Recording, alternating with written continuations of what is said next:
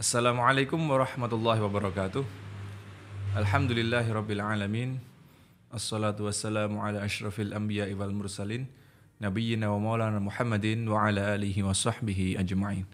Ashhadu an la ilaha illallah wahdahu la syarikalah wa ashhadu anna Muhammadan abduhu wa rasuluh. Amma ba'd. Pemirsa saya Dakwah TV, Madani TV, rekan Dakta 107 FM Bekasi, MJA TV dan Satu Kiblat Medan yang alhamdulillah pada malam hari ini setelah uh, sekian lama, setelah satu bulan, akhirnya kita kembali bertemu dalam program The Show Sharing on Night with Ustadz Rifki Ja'far Talib. Dan ini merupakan uh, siaran tunda ya Ustadz ya. Bukan siaran tunda ya live, cuma karena kemarin alat-alat Niatannya kemarin. niatannya kemarin, Allah takdirkan malam ini. masya Allah. Dan itu merupakan uh, hal yang juga masuk dalam tema kita, Ustaz. Ada Allah. bahasa cinta, yang tidak kita mengerti. Mengapa kemarin tidak bisa alat-alatnya? Kemudian Nah, Allah izinkan sekarang. Setelah ini kita akan tahu hikmahnya. Oh insya ternyata Allah. begitu. Masya Nanti banyak-banyak kisah Banyak tentang kisah, itu. Ustaz, ya. Insya Allah. Baik, kita langsung mulai aja, Ustaz ya. Naam. Untuk tema malam hari ini yaitu bahasa cinta yang tak ku mengerti. Tafadhol, Ustaz. Jazakumullah khair al-akh Abu Shanum. Assalamualaikum warahmatullahi wabarakatuh. Waalaikumsalam. Bismillahirrahmanirrahim. Alhamdulillahi rabbil alamin. Wassalatu wassalamu ala ashrafil anbiya wal mursalin. Nabiyyina wa maulana Muhammadin wa alihi wa sahbihi ajma'in. A'udzu billahi minasyaitonir rajim. Ya ayyuhalladzina amanu taqullaha haqqa tuqatih wa la tamutunna illa wa antum muslimun. اللهم إنا نسألك علما نافعا ونعوذ بك من علم لا ينفع آمين يا رب العالمين Pemirsa Madani TV dimanapun Anda berada, rekan Dakta FM dimanapun Anda berada, dan pemirsa Sayap Dakwah TV dimanapun Anda berada. Puji dan syukur Alhamdulillah kita haturkan kepada Allah Subhanahu wa Ta'ala atas berbagai macam nikmat yang Allah karuniakan kepada kita. Nikmat waktu, nikmat sehat, nikmat iman, nikmat Islam, dan nikmat bisa kembali mengudara bersama Madani TV. Masya Allah. Ah, setelah satu bulan Satu penuh kita istirahat dan insya Allah itu pun juga ada hikmahnya. Ada hikmahnya. Pasti ada hikmahnya. Nah, maka kita bersyukur kepada Allah Subhanahu wa taala di malam hari yang penuh dengan keberkahan ini di suasana PPKM level 4 ya. Jadi kok kayak kita ngomong keripik ya. Keripik Pedas pedes. level 1. Mie pedes. Subhanallah ya level 4 Hmm. jadi sekarang sedikit dilonggarkan begitu ya. Tapi tetap kami masih komit untuk selama PPKM kajian offline mungkin di tempat-tempat yang Tertentu aja. Tertentu ya itu kita hindari dulu Iya, terutama di daerah- daerah-daerah yang ramai tengah kota tapi kalau di pinggiran insya Allah tetap maka insya Allah Al-Maun pun bisa segera mulai Siap, siap, siap, siap. maka kita tetap komit untuk selama PPKM ini kita berniat untuk saling menjaga satu dengan yang lain eh, dalam rangka juga men- menyukseskan program pemerintah dalam rangka menghentikan penularan virus COVID-19 ini. Tapi alhamdulillah kita bisa berjumpa tetap dengan keadaan yang tidak kurang sesuatu apa pun. Walaupun lewat media seperti ini tidak offline tapi insya Allah pahalanya dicatat dicatat di sisi Allah. Kemudian niatan kita capeknya kita duduknya kita kuota yang habis pun. Nah untuk menyaksikan mudah-mudahan semua oleh Allah dicatat sebagai pahala. Amin ya rabbal alamin. Ustaz, eh, mungkin bisa sedikit kita sentil mungkin atau nanti masuk dalam materi eh, apa yang terjadi satu bulan ini. Kenapa eh, saya Boleh, boleh. TV sempat eh, Boleh, hiatus ya, sempat istirahat dulu satu bulan. Ah, bukan jadi- tanpa sebab ini. bukan soalnya. tanpa Eh, sebab Bukan jadi tanpa sebab. uzurnya betul-betul syar'i ya Heeh. jadi syar'i Yang murokap. murokab ya syar'i murokab ini nanti insya Allah kita sampaikan juga dan eh, apabila kita lihat kita akan dapat hikmah yang luar biasa nanti itu insya Allah yang salah satu yang kita ceritakan ya mudah-mudahan Allah beri keluasan waktu kemudian salawat beriring salam semoga tercurahkan dan terlimpahkan kepada uswah kita suri tauladan kita. Nabi besar Nabi agung an Nabi Muhammad sallallahu alaihi wasallam. Beserta seluruh keluarganya, beserta seluruh istrinya, beserta seluruh sahabatnya dan seluruh di antara umat dan pengikutnya yang setia menjalankan, memperjuangkan, mendakwahkan sunnah Nabi besar Muhammad sallallahu alaihi wasallam ila yaumil qiyamah.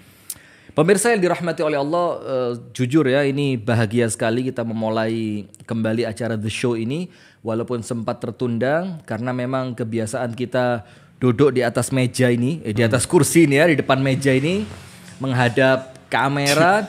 ini sesuatu yang ngangeni ternyata. Ngangen nih. Ustaz. Ngangeni banget. Sampai kadang-kadang eh, Al-Akh Abu Shanum ini seperti yang sempat kemarin kita sampaikan di fanpage saking kurang kerjaannya gara-gara hanya pengen live saja itu datang ke Batu orang lagi isoman didatengin. ya itu saking saking candunya ngomong Candunya. depan kamera ini ternyata ya. Apalagi kalau komen mulai banyak, Mulai kemudian banyak. interaksi mulai rame. Wah, itu Karena itu merupakan suatu kebahagiaan Ustaz. Ketemu saudara-saudara kita di jauh di sana.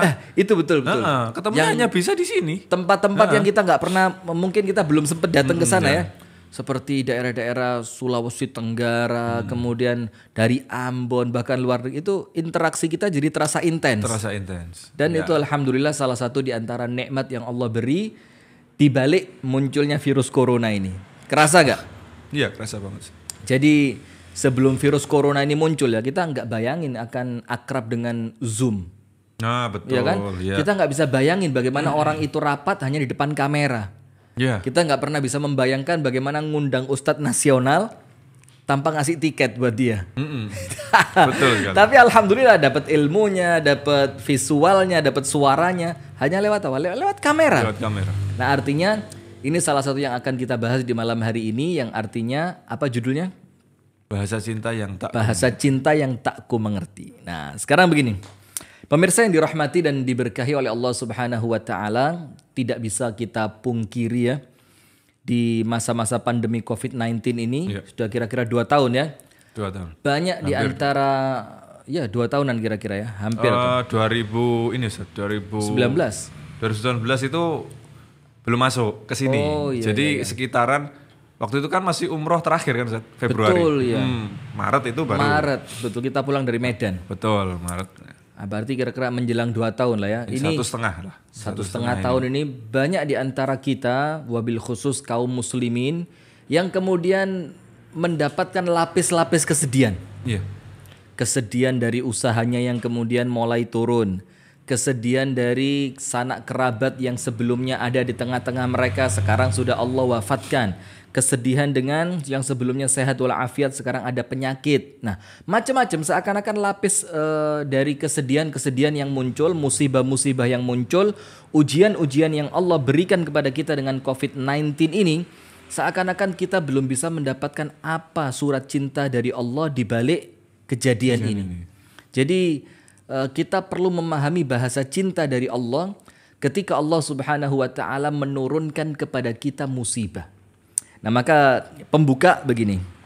Ini sering kami sampaikan tapi subhanallah saya senang ngulang-ngulang ini. Karena apa? Karena eh, perkara yang akan kita sampaikan ini insya Allah ini salah satu yang mencairkan kesedihan hati.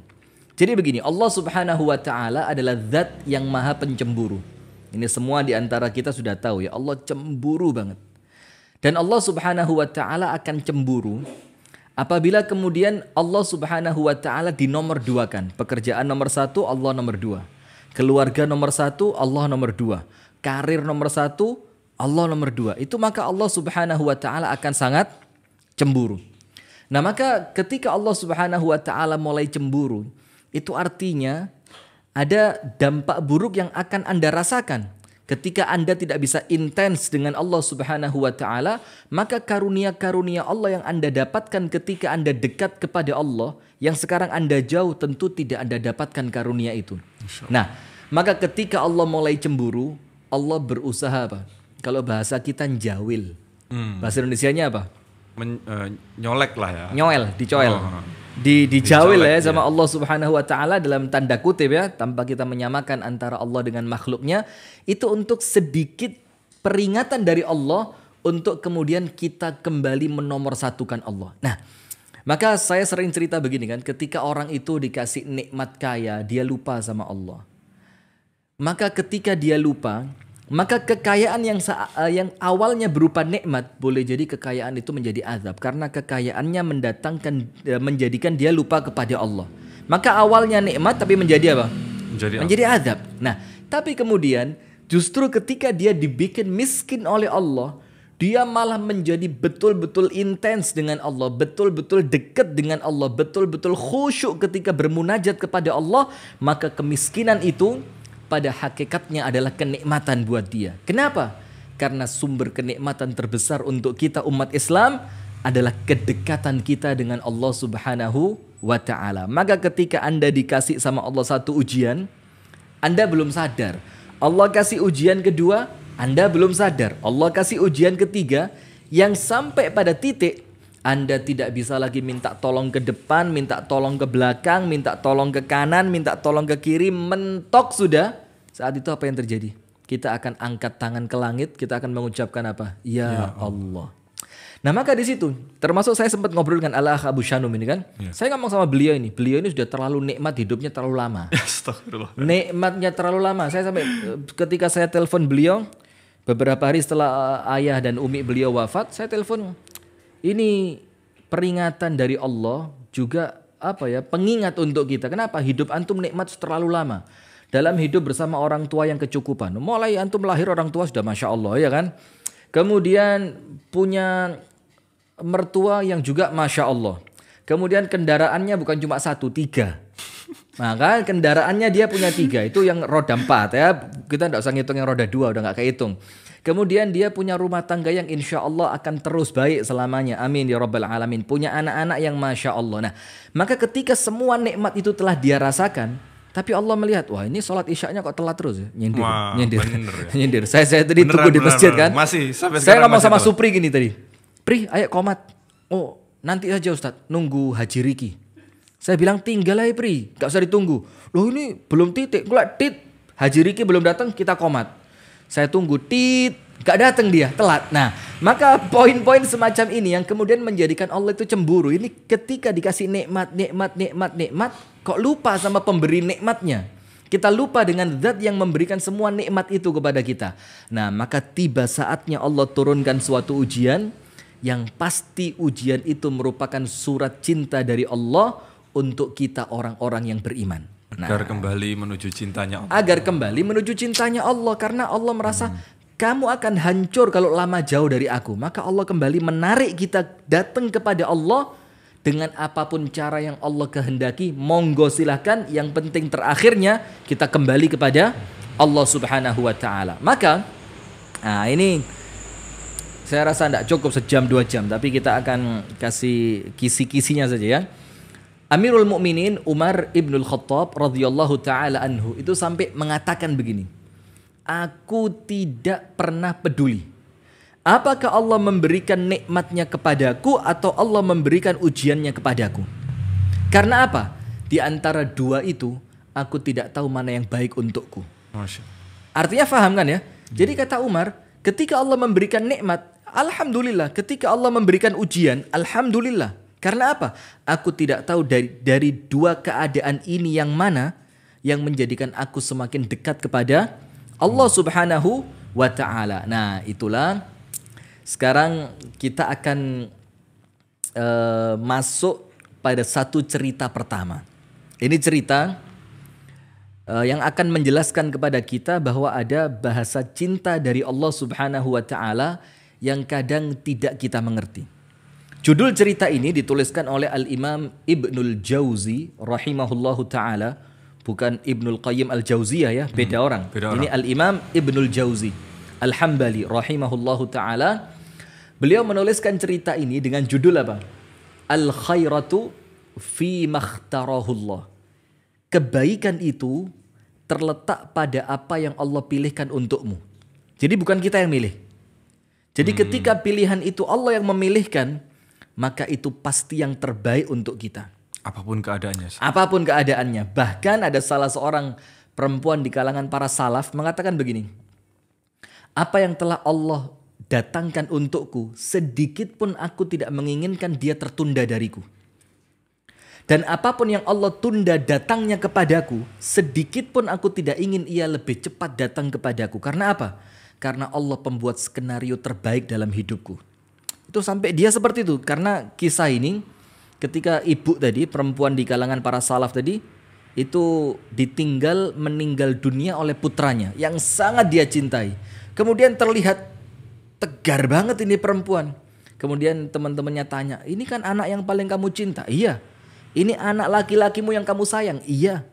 Terus kenapa engkau begitu tegar seperti ini? Dia bilang apa? Kematian anakku sedikit pun aku tidak menginginkan menundanya. Kenapa? Karena apabila Allah memilihkan waktunya sekarang, maka nanti apabila aku tahu hikmahnya, aku pun akan memilih kematian anakku sekarang. Jadi Ya Allah. seni memahami surat cinta dan seni memahami bahasa cinta yang Allah beri kepada kita ini perlu perlu apa ya? Perlu ketenangan hati, perlu kedewasaan berpikir, perlu kedalaman ilmu, perlu macam-macam. Nah, maka Al Imam Ibnul Jauzi itu bercerita dengan judul Al Khairatu fi makhtarahullah. Kebaikan itu terletak pada apa yang Allah pilihkan untuk kita. Perhatikan teman-teman. Ini kisahnya seru banget. Ada seorang raja, dia memiliki seorang asisten. Jadi punya asisten pribadi lah. Yang ke mana pun raja pergi, ini asisten ikut bersamanya. Raja makan, dia ikut makan. Raja istirahat, dia pun beristirahat. Raja pergi keluar kota, dia pun ikut bersama raja keluar kota. Raja berburu, dia ikut berburu. Apa pun yang dilakukan oleh raja, ini asisten senantiasa mendampingi raja dalam keadaan dan tempat apa pun. Sudah. Setia pokoknya ya. Setia. Tapi ada satu yang menarik. Setiap terjadi kejadian apa pun pada diri raja, kemudian raja tanya sama asisten pribadinya tadi. Ini ada firasat apa ini? Jawabannya cuma satu. Al khairatu fi makhtarahullah. Itu yang terbaik raja. Karena itu pilihannya Allah. Sudah, raja santai. Setiap ada kejadian, itu terbaik raja. Karena itu pilihannya Allah. Datang kejadian lain, itu yang terbaik karena itu pilihannya Allah. Tidak jadi masalah. Suatu hari muncul masalah. Apa masalahnya? Ini raja motong buah. Dia ngupas buah. Ternyata jarinya itu terpotong oleh pisau dari ketika dia mengupas buah tadi. Oh. Jarinya terputus. Ya. Kemudian mengucurkan darah yang begitu banyak. Kemudian raja bertanya kepada asistennya, ini ada pertanda apa ini? Jariku kok tiba-tiba terputus karena pisau ini. Maka asistennya bilang, al khairatu fi makhtarahullah. Tidak usah khawatir raja. Kenapa? Tanganmu putus, jarimu putus, itu yang terbaik yang Allah pilihkan untukmu. Nah, kali ini raja marah. Raja bilang, jariku putus, engkau bilang terbaik. Asistennya dengan penuh ketenangan dia bilang, itu yang terbaik yang Allah pilih untuk kamu. Marah raja. Apa yang terjadi? Ini asisten dikirimkan ke penjara. Masukkan dia ke penjara. Sudah masuk penjara sebulan, dua bulan, tiga bulan. Sampai suatu hari, datanglah jadwal raja untuk berburu. Dipersiapkan alatnya, panahnya, tombaknya, kudanya, semua Semua lengkap. ya. lengkap dan sudah berangkatlah raja untuk berburu. Maka dalam hadis itu sempat disebutkan begini. Man tattaba'a sayd eh, ghafal atau apa saya lupa redaksinya artinya barang siapa yang mengejar binatang buruan dia akan lalai. Hmm, Lalai itu artinya dia lupa udah asik ya. Iya, lalai dari makannya, lalai dari waktu, lalai dari batas wilayah. Hmm. Dan betul, ketika raja mengejar buruannya, itu tanpa sengaja, apa yang terjadi pemirsa? Dia melewati batas dari kerajaannya, masuk pada batas suku yang suku itu menyembah api. Majusi. Dia masuk ke daerah kekuasaan orang-orang Majusi. Subhanallah, ketika itu di suku Majusi tadi, itu sedang mengadakan perayaan untuk Persembahan, ya. persembahan untuk api. Maka apa persembahannya? Mereka mengatakan orang pertama yang masuk ke kampung kita, kita tangkap untuk kita persembahkan kepada dewa kita. Dan yang pertama masuk raja. Ditangkaplah itu raja. Dilucuti semua pakaiannya diganti dengan pakaian yang baru untuk persembahan. Kemudian dimandikan sudah sampai ini raja sudah hampir dibakar. Kemudian kepala sukunya orang majusi bilang apa? Tunggu dulu. Ini persembahan untuk dewa kita. Maka tidak boleh tidak boleh cacat. Nggak boleh Cek. ada kekurangan. Tidak boleh ada kurang fisik. sama sekali. Cek rambut bagus, jidat bagus, mata, hidung, telinga, mulut, semua bagus. Turun, turun, turun bagus. Ketika ngecek jari, di Jari. tangannya raja, ternyata jari telunjuknya terputus. Maka kepala suku bilang apa? Wah sudah, karena ini calon persembahan ini cacat, maka dia tidak layak jadi tumbal. Dia tidak layak kita berikan persembahan untuk dewa kita. Maka bagaimana? Pulangkan dia. Dikembalikan barangnya, dikembalikan kudanya, dikembalikan pakaiannya, raja disuruh pulang. Dan subhanallah antum tahu, mulai detik itu yang ada di pikiran raja cuma satu. Siapa yang dipikir raja? Asistennya tadi. Asistennya tadi dia baru kepikiran ternyata betul jariku terputus ini pilihan Allah yang terbaik untukku. Coba jariku tidak putus maka pasti aku sudah di dibakar jadi jadi tumbal. Maka setelah dia sampai di kerajaannya dia langsung perintahkan apa? Keluarin itu asisten pribadi saya dari penjara. Kenapa? Sudah keluarin. Setelah asistennya keluar, raja panggil dia, diceritain apa yang terjadi. Asisten, wah top. Ternyata yang betul ucapanmu. Apa itu? Yang terbaik adalah apa yang Allah pilihkan untuk kita. Terus asisten nggak tahu apa-apa. Ada apa raja? Saya berburu. Dan saya lalai sampai saya keluar dari batas kerajaan saya. Masuk ke suku penyembah api ditangkap untuk persembahan. Ternyata ketika dicek tanganku ada cacat. Maka aku dibebaskan dan tidak jadi eh, tidak di tidak jadi menjadi dikorbankan. Ya. korban atau tumbal. Wah, langsung ini mereka rangkulan, seneng segala macam. Kemudian raja tanya, "Nah, sekarang saya tahu kata raja. Jariku terputus, hikmahnya besar. Aku tidak jadi menjadi tumbal. Sekarang saya mau tanya sama kamu, kamu saya penjara hikmahnya apa?" Nah kata kamu kan semua yang Allah pilih pasti yang terbaik. Saya tahu kata raja, jariku terputus aman, gak jadi tumbal. Kamu di penjara apa hikmahnya? Kepa- eh, kemudian si asisten ngomong begini, begini raja. Berbulan-bulan saya di penjara, saya tidak ketemu hikmahnya apa. Saya tidak tahu, saya mikir ya Rob, apa hikmah aku masuk penjara ini? Dia nggak tahu. Apa yang terjadi? Antum tahu nggak? Baru hari ini raja, saya tahu hikmahnya apa dan saya bersyukur engkau memenjarakan saya. Saya terima kasih banget kau masukin saya ke penjara. Raja tanya, ada apa? Begini, engkau makan, saya makan. Engkau istirahat, saya istirahat. Engkau rekreasi, saya rekreasi. Engkau berburu, saya juga berburu. Engkau melewati batas kerajaan, saya ikut lewat batas kerajaan. Engkau ditangkap, aku ditangkap. Ketika engkau tidak jadi dijadikan tumbal, maka siapa tumbalnya? Asis. Aku kata dia. Maka aku yang akan mereka bakar untuk jadi persembahan kepada dewa mereka. Maka itulah engkau memenjarakanku supaya aku tidak ikut bersamamu. Akhirnya kita berdua selamat. Masya Allah. Nah, ini kan Saling eh, hikmahnya itu keduanya besar ya Ustaz ya. keduanya selamat. Meskipun kelihatannya perih ini. Awalnya kan kalau kita nggak bisa husnudon, kalau kita nggak bisa sabar, kita nggak bisa eh, apa ya memunculkan eh, ridho dengan apa yang Allah tetapkan, nanti malu di belakang. Padahal Allah itu zat yang paling penyayang kepada kita, bahkan mengalahkan orang tua kita. Artinya ketika ada sesuatu yang Allah ambil dari kita, itu bentuk sayangnya Allah. Nah, contoh begini. Antum tahu yang di pandangan kasat mata buruk, tapi ternyata di baliknya menyimpan kebaikan yang terkadang manusia tidak tahu, bahkan seorang nabi pun tidak tahu. Antum ingat kisahnya Nabi Musa alaihi salam dengan siapa? Khidir. Nabi Khidir ya. Hmm. Tahu kan? Sekelas Nabi Musa pun itu Allah Ta'ala dalam tanda kutip nyeting, disetting bagaimana Musa untuk kemudian protes terlebih dahulu. Ini menunjukkan kepada kita ada sesuatu yang dipandang oleh kasat mata manusia nampaknya buruk, ternyata di balik itu Allah menyimpan kebaikan. Kebaikannya. Kisah yang pertama, ada anak kecil dibunuh sama Khidir. Nabi Musa protes. Aqatalta nafsan zakiyatan bighairi nafs? Kenapa engkau bunuh anak kecil yang tidak berdosa ini? Khidir bilang, diam dulu Musa. Ini kan nampaknya buruk. Ternyata itu surat cinta dari Allah. Yang mungkin jangankan Nabi Musa, orang tua dari anak kecil yang dibunuh oleh Khidir tadi pun, mungkin dia juga nggak ngerti. Sudah singkat cerita lama kelamaan Khidir bercerita kepada Nabi Musa alaihi salam, ternyata apa? Itu anak bakal menjadi anak yang durhaka. Dan ketika aku bunuh dia, Maka apa? Dia tidak akan mengganggu orang tuanya dan Allah akan menggantikan dengan anak yang lebih baik. Artinya lihat, di awal nampak kasat matanya apa?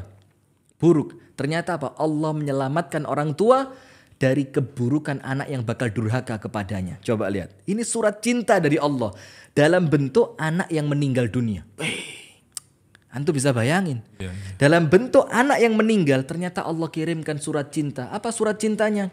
Allah gantikan dengan anak yang lebih baik supaya kamu tidak merasakan keburukan dari anakmu yang ini nanti yang bakal durhaka.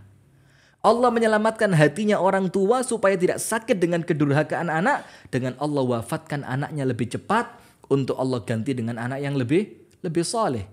Yang kedua, ada perahunya orang miskin. Bayangin, ini perahunya milik orang miskin. Kalau perahunya orang kaya sih lumayan artinya perahu rusak bisa beli lagi. Ini perahunya orang miskin. Bawa barang dagangan oleh Nabi Khidir di, ditenggelamkan. Ya Allah. Nabi Musa protes. Aduh, ini mereka mau berlayar. Mereka akan membawa barang mereka untuk dijual. Kenapa engkau tenggelamkan perahunya? Apalagi miskin ya. Apalagi orang miskin, mereka akan membawa barang mereka dengan apa? Dengan kalimat-kalimat dalam tanda kutip yang itu menampakkan seakan-akan Nabi Musa protes dan ini semua settingannya siapa? Allah. Allah Subhanahu wa taala. Ini alhamdulillahnya pemirsa, Allah tunjukkan kepada kita hikmahnya di akhir cerita. Coba tidak, mungkin kita belum paham apa hikmahnya ini. Nah, itulah maka kita bilang bahasa cinta yang Tidak mengerti. tidak ku mengerti. Sudah. Kemudian singkat cerita, kenapa perahu itu ditenggelamkan? Apa kata Nabiullah Khidir? Eh, dia mengatakan, karena apa? Apabila perahu itu digunakan untuk berlayar, membawa barang-barangnya orang miskin ini, maka di seberang laut sana, tujuan mereka itu ada raja zolim yang merampas semua perahu dan isinya. Maka aku tenggelamkan perahunya supaya dia tidak jadi berlayar, menunggu waktu yang lain untuk kemudian dia selamat perahu dan barangnya. Barangnya. Coba lihat. Ternyata surat cinta yang Allah beri kepada mereka lewat tenggelamnya perahu mereka. Coba. Jadi nampaknya musibah ternyata apa? Mendatangkan manfaat, mendatangkan surat cinta. Nah, maka dari kisah raja dan asistennya tadi, itu cerita yang sangat jelas yang diceritakan oleh Al-Imam Ibnul Jauzi. Bagaimana ternyata dari sesuatu apa pun yang Allah pilihkan bagi kita, itu ternyata adalah sesuatu yang terbaik. Bahkan Al-Imam Ibnul Qayyim Al-Jauziyah itu mengatakan begini. Sekiranya manusia tahu, ini saya sampaikan buat teman-teman yang sedang sedih ya.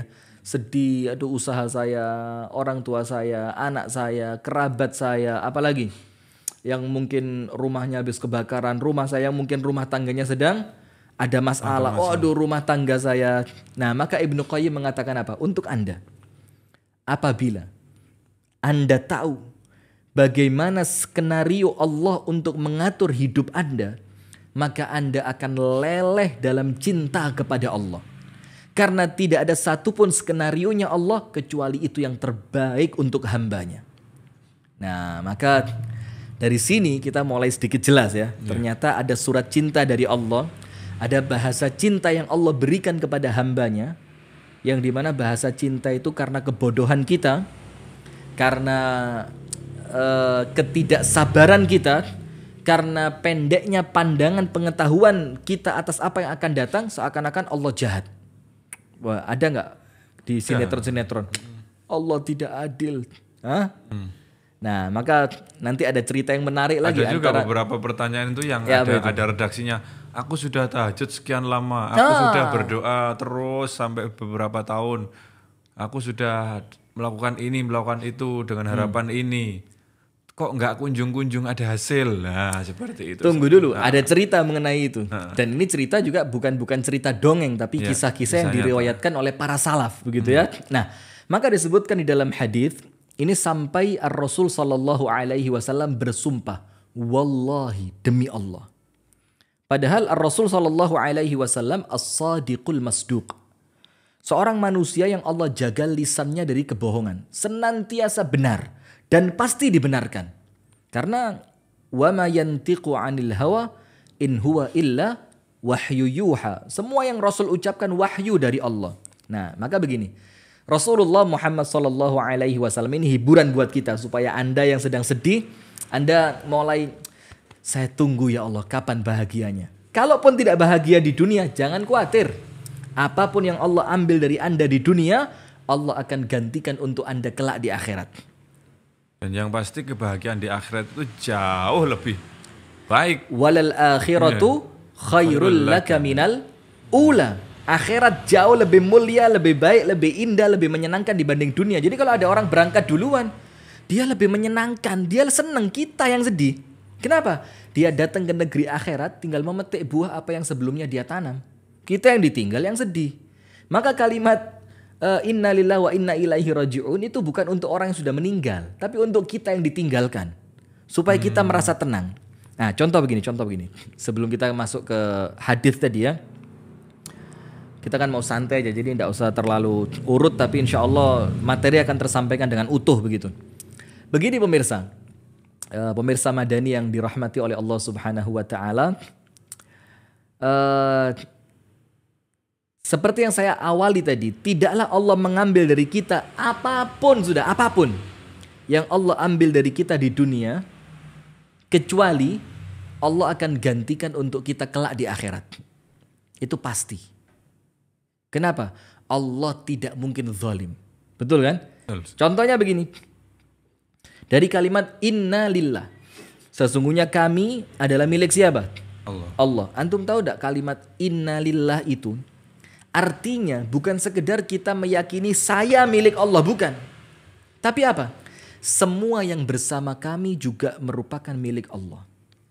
Maka kalimat inna lillah sesungguhnya apa yang bersamaku yang sekarang kemudian oleh Allah diambil itu kita akan ikhlas. Kenapa? Lo memang milik Allah. Ketika Allah mengambilnya itu haknya Allah. Kenapa? Kita yakin dari awal inna lillah ya Allah aku dan apa pun yang bersamaku ya Allah milikmu. Maka kapan pun engkau mengambilnya itu haknya siapa? Allah. Jadi kalimat inna lillah itu mengajarkan kita untuk apa? Ikhlas. Dan potongan yang kedua wa inna ilaihi rajiun itu optimis. Duh, mati kok optimis? Wa inna ilaihi rajiun. Dan kepada mulah ya Allah, kepada engkaulah ya Allah, kami pun akan Kembali. kembali. Kenapa kok optimis? Jadi begini. Ah, ini jadi senantiasa nyambung ayat-ayat Al-Qur'an itu. Ketika Allah meminta kita untuk bersedekah, bahasanya Allah apa? Hutang kan? Ya. Wa may yuqridullaha qardan hasana. Barang siapa memberikan pinjaman kepada Allah dengan pinjaman yang baik. Allah tidak mengatakan dengan bahasa memberi, tapi pinjaman. Kenapa? Karena Allah pasti akan membayarnya, membayar. Allah akan melunasinya begitu loh, bahkan dilebihkan sama Allah. Nah, sekarang begini, kalimat wa inna ilaihi rajiun dan kami ya Allah akan kembali kepadamu. Apa optimisnya di mana? Coba, coba.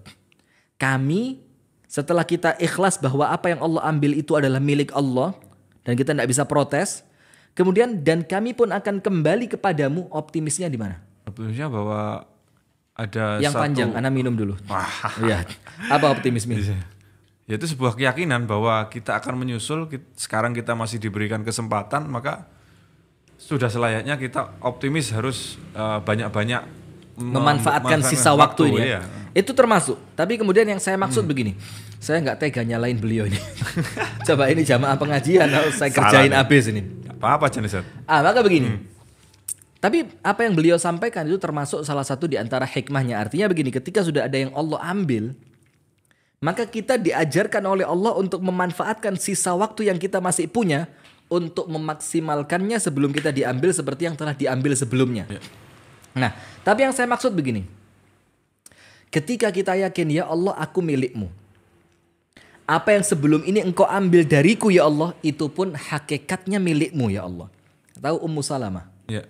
Ummu Salamah ketika putranya, eh maaf bukan Ummu Salamah siapa? Eh, Astagfirullahaladzim.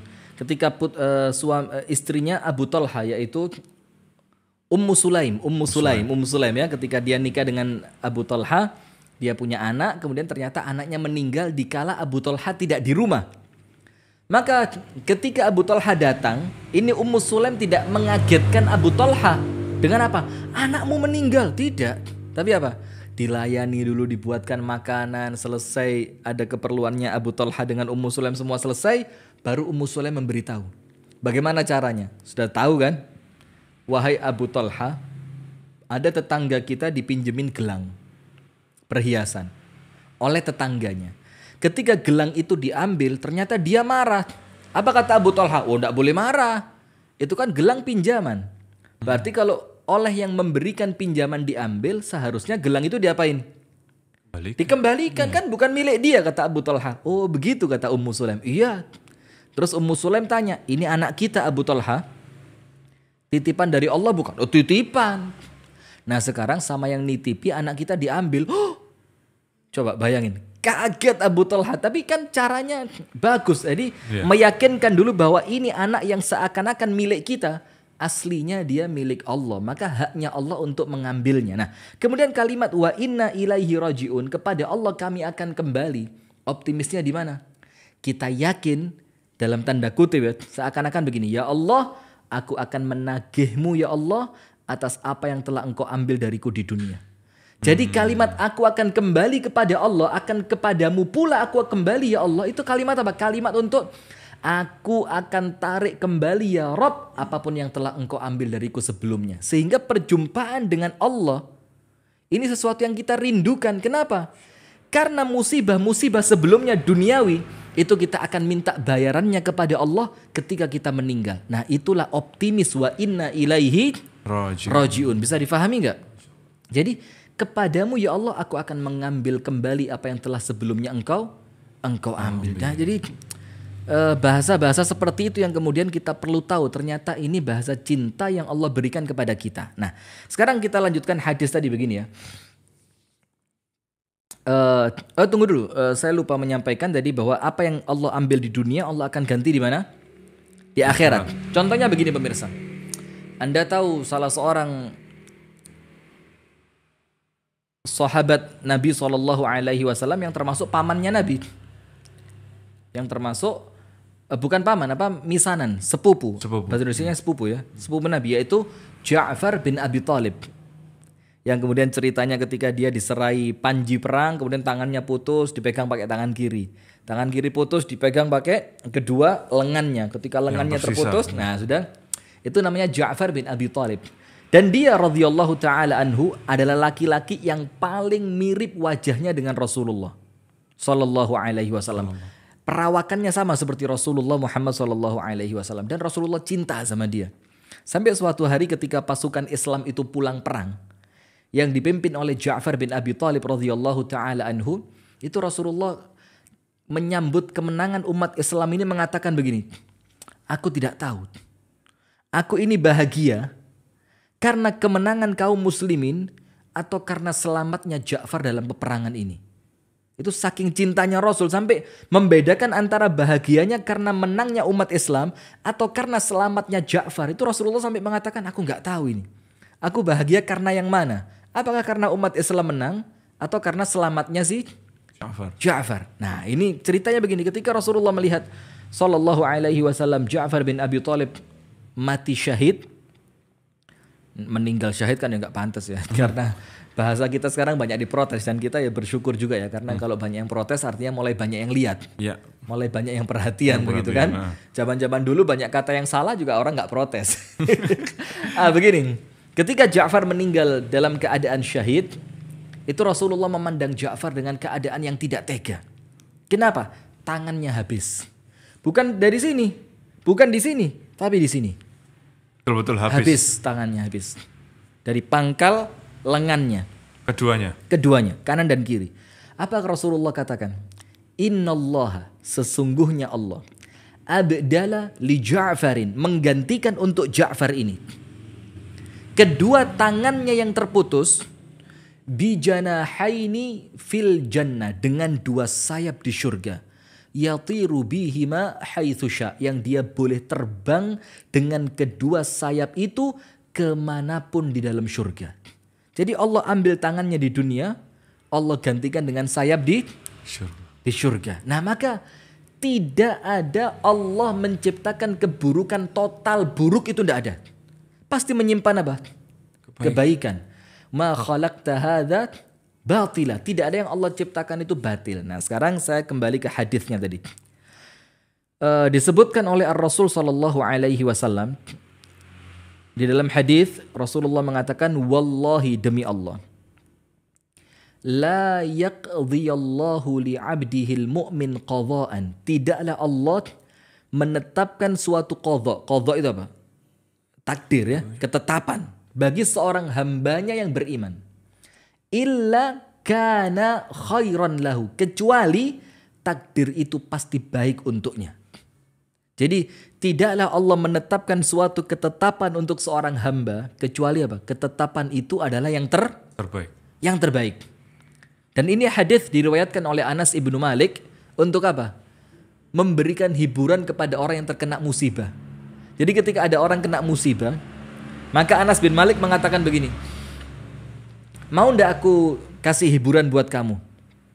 Satu hadis dari Rasulullah yang kamu tidak akan mendengarnya dari selainku. Jadi artinya yang dengar cuma siapa? Anas, bin Malik. Sudah, maka Anas menceritakan Rasulullah Shallallahu Alaihi Wasallam bersabda, tidaklah Allah menetapkan suatu takdir untuk hambanya yang beriman kecuali apa? Pasti takdir itu adalah yang Terbaik. terbaik untuknya.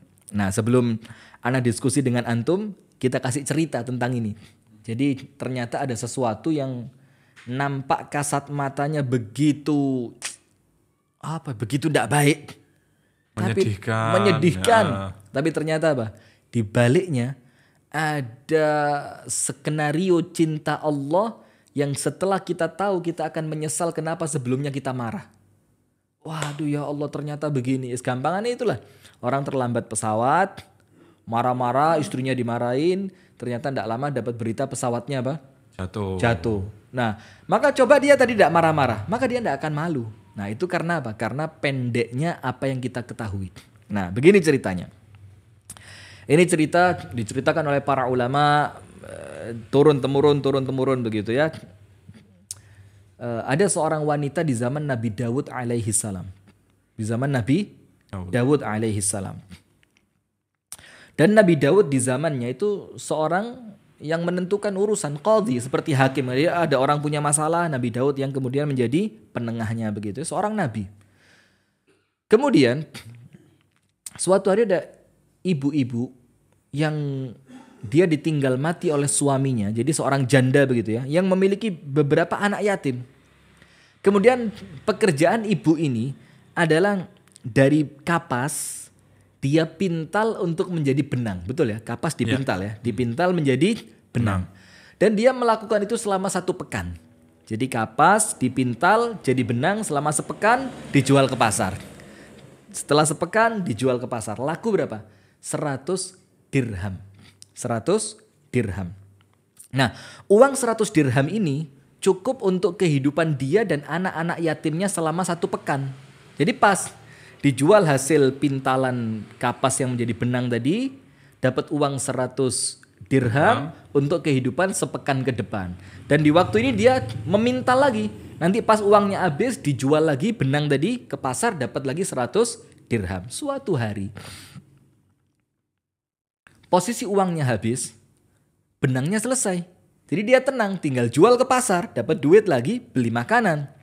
Itu benang dia jemur di atas atap rumahnya supaya lebih lebih kering. Qadarullah. Ada seekor burung gagak besar yang mengambil gulungan benang tadi dan oleh burung gagak itu benangnya dibawa pergi. Menangis ibu janda ini. Dengan kepikiran siapa? Anak-anaknya yang masih kecil. Dibilang apa? Ya Allah, ini makanku untuk sepekan ke depan. Dalam keadaan anak-anakku yatim, aku tidak punya suami. Dibawa pergi oleh burung gagak ini. Bingung dia, saya mau curhat ke mana? Akhirnya dia datang kepada siapa? Nabi Dawud alaihi salam. Dia langsung begini, ya Dawud, Arabbuna adil am zalim? Ini dengan bahasa yang seakan-akan bahasa yang apa ya? Sudah sarkas banget sudah, keras sudah. Wahai Nabi Dawud, Allah Tuhan kita itu adil atau zalim? Langsung gitu ya. Langsung. Nabi Dawud bilang, A'udzubillah. Apa kok sampai kamu mengucapkan begini? Akhirnya perempuan itu cerita, saya ini memintal benang, eh, memintal kapas menjadi benang. Kemudian saya jual ke pasar laku 100 Dirham. dirham untuk makan anakku satu pekan. Tadi ketika benang itu aku jemur, ternyata dibawa pergi oleh seekor burung. Terus anakku mau makan apa? Terus gini engkau katakan Allah itu adil. Terus perempuan lemah semacam aku, perempuan miskin sepertiku, anak-anak yatimku akan makan dari mana? Apa kata Nabi Daud? Tenang dulu. Sabar, yakin sama Allah. Ketika perempuan itu duduk di sebelah Nabi Daud, tak lama datang seorang pedagang. Menyerahkan uang seribu dirham. Nabi Daud, ini satu kantong uang, seribu dirham, aku sedekahkan untukmu, berikan kepada siapa pun yang kamu inginkan. Tadi dari ibu tadi hilang berapa? Seratus. Sekarang di depan Nabi Daud ada uang berapa? Seribu. Seribu, sepuluh kali lipat. Nabi Daud tanya, apa ceritanya uang ini? Begini Nabi Daud. Kami ini pedagang kaya. Bersama sepuluh orang. Jadi sepuluh orang, satu perahu sepuluh orang. Kami pulang dari berdagang. Wah sukses, uang kami banyak. Barang dagangan kami habis. Tapi subhanallah mendekati pantai. Ternyata perahu kami lubang. Dan pasti akan tenggelam maka seorang di antara kami, satu tiap-tiap orang di antara kami sampai sepuluh orang nazar. Apabila Allah menyelamatkan kita dan kapal kita tidak tenggelam dan kita selamat sampai pantai, kita akan bersedekah setiap orangnya 100 dirham. Hmm. Maka 10 menjadi 1000. Seribu. Ketika kami bernazar seperti itu, datang seekor burung besar. Dan burung ini melemparkan gunungan gulungan benang yang gulungan benang itu pas ukurannya dengan lubang di perahu kami. Dan kami masukkan ke dalam lubang tersebut dan kami selamat sampai di pantai. Masya. Paham? Ya. Nah, kemudian ibu tadi langsung begini, Daud benangku, benangku katanya. Terus Nabi Daud mengatakan kepada ibu-ibu tua tadi, janda tua punya anak yatim tadi, mengatakan, lihat, mana lebih menguntungkan, engkau yang menjualnya ke pasar, dapat 100 dirham, atau Allah yang menjualkannya untukmu dan engkau mendapatkan seribu dirham. Seharusnya seratus Allah ganti dengan berapa? Seribu. Ini bahasa cinta dari Allah yang tak ku mengerti. Jadi ayo senantiasa husnudon kepada Allah bahwasannya setiap kejadian apa pun dalam kehidupan kita tidak akan buruk untuk kita. Melainkan semuanya pasti mendatangkan kebaikan. Nah gimana kira-kira menurut Antum ini? Nah, meskipun gini Ustaz, eh, banyak juga yang pada akhirnya, yuk, ndak, ndak semuanya begitu gitu. Maksudnya Nah, ending-endingnya kok eh kepedihannya lama gitu loh Ustaz. Kayak, kayak yang tadi, kami udah tahajud beberapa Ah, iya, waktu, begini. doa udah beberapa bulan. Sekarang begini, gitu. jadi eh, orientasi kita untuk meminta sesuatu kepada Allah itu harus kita tata dengan baik. Apakah orientasinya dunia yang sementara atau orientasinya akhirat? Orang itu ketika meminta kepada Allah, Rabbana atina fid dunya hasanah, berhenti. Maka orientasi dia dunia. Ketika pemberian dunia itu tidak kunjung datang dari Allah, dia akan kecewa. Tapi ketika orientasinya wafil akhirati hasanah, orientasinya akhirat, dia mikir semakin panjang penantianku, semakin besar pahalaku. Kalaupun tidak aku dapatkan di dunia, Allah akan berikan kepadaku di di akhirat. Maka ketika orientasi kita akhirat, ketika meminta kepada Allah orientasinya akhirat. Ketika beribadah kepada Allah, tahajud tiga bulan loh, tidak putus. Nah, kalau orientasinya akhirat, tidak akan ngomong begitu dia. Karena apa? Kalaupun di dunia, dia tidak mendapatkan apa pun dari tahajudnya dan itu tidak mungkin. Tapi dia yakin bahwa di akhirat dia pasti dapat. Maka orang-orang yang mengatakan, tapi kapan? Ini apa eh, bahasa cinta ini kapan aku mengerti? Nah, itu ketika orang mengatakan kapan, itu Rasulullah katakan apa? Walakinnakum qaumun musta'jilun. Kalian ini adalah suatu kaum yang terlalu tergesa-gesa. Senengannya kepingin cepet. Bahasa saya sakdek, Saknyet. saknyet. Pengen sekarang, dapat sekarang. Eh, ini dunia, guduk surga.